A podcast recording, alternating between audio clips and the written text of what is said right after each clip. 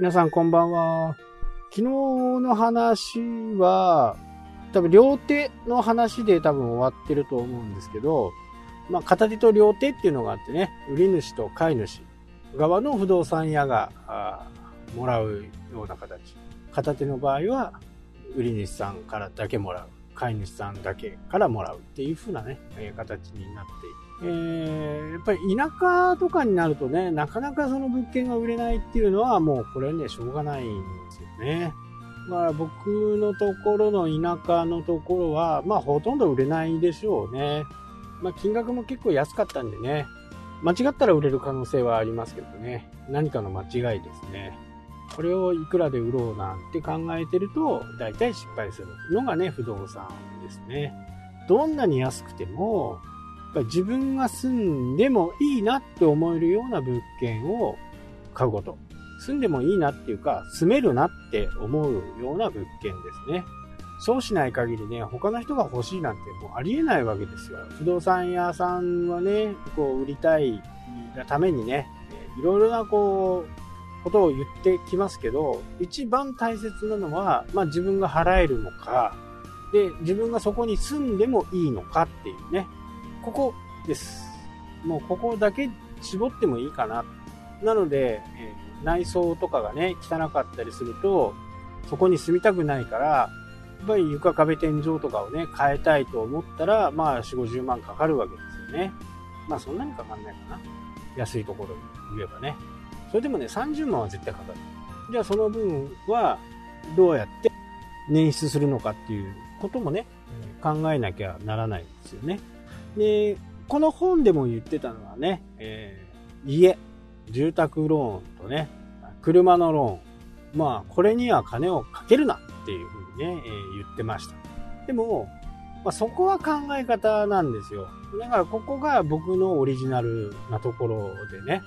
どうせ住むところにお金がかかるんだったら、自分で住めるようなところ、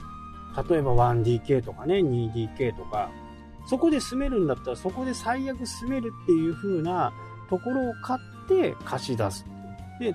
まあ日本もね、だいぶこう高齢化社会になってきて、自分も何歳まで生きるかわからないですけど、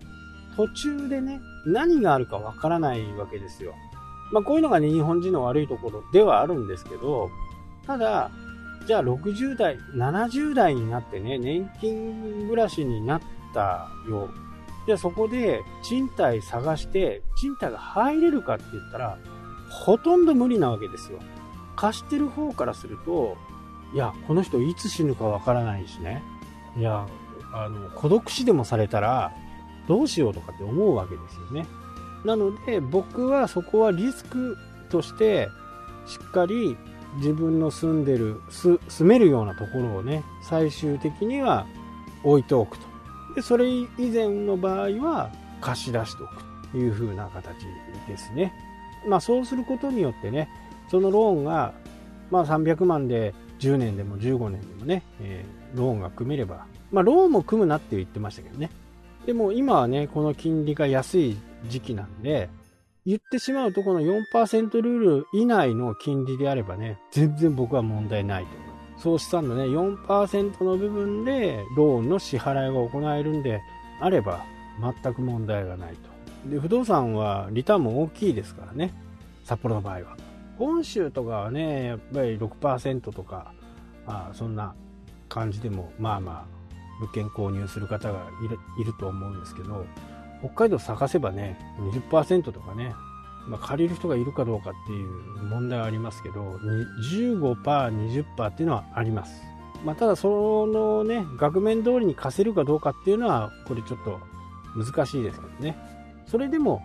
10%を切るような物件を買う人は多分札幌で不動産を購入する人はいないと。15%ぐらいがね、一番いい金額かなというふうにね、思います。15%のうちの4%使えばね、えー、11%ですよね。まあ、あと固定資産税、えー、等、等、まあ、修繕積立金とかね、それはこっちで払わなきゃならないんで、その辺を加味してもね、えー、10%は回れば全然問題ないのかな。まあ、あとあるね、ファイヤー書いてる本の中には、まあ、日本の場合は不動産の価値がなくなるというふうに書かれていましたけどね、全くそんなことはないというふうに思ってです。お金が集まれば集まるだけね、不動産の方に流れるのがね、今までの日本ですし、日本の悪いところってこう、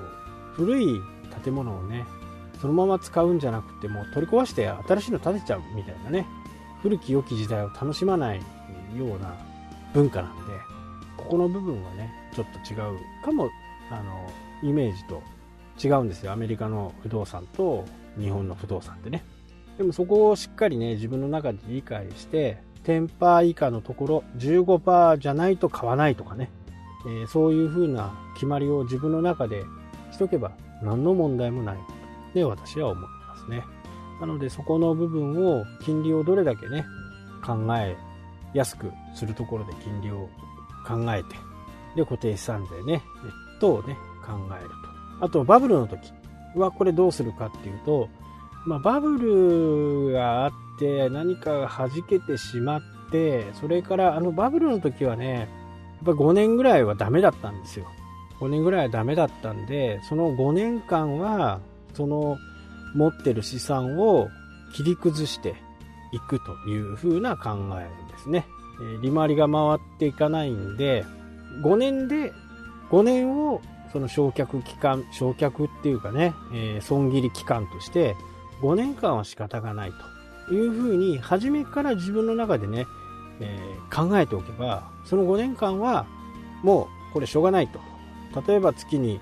えー、20万円使うと。20万円は自分の生活費とかね、いろんなもの。まあ、20万円はちょっと大きすぎるかなと思いますけどね。できればね、えー、そういったものをなるべく安くするっていうのが一番いいんですけど、その痛みの伴伴わないもの、痛みを伴うものにはね、特に痛みを伴うものは徹底的に節約するという風な指南書だったんでね、まず自分が生活していく上でいくらお金がかかるのか、10万円なのか、10万円だったら120万ですよね。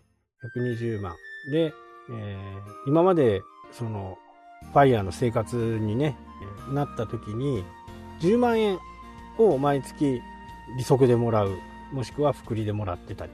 することになっていればね、え、その期間は、まあマイナスには、それでもね、え、それを、が終われば、バブルの時を考えてもね、最大5年だ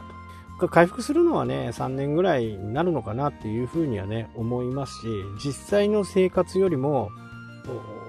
金融の方がね、早い回復が見込まれてくるんで、その方がね、えー、全然こう問題がないというふうにになります。実際実際の生活よりも半年はね、早く金融の方が動き出すんで、まあその辺を考えていけばいいのかなというふうにね、思います。はい、今日もね、えー、最後までご視聴ありがとうございました。それではまた。来たっけ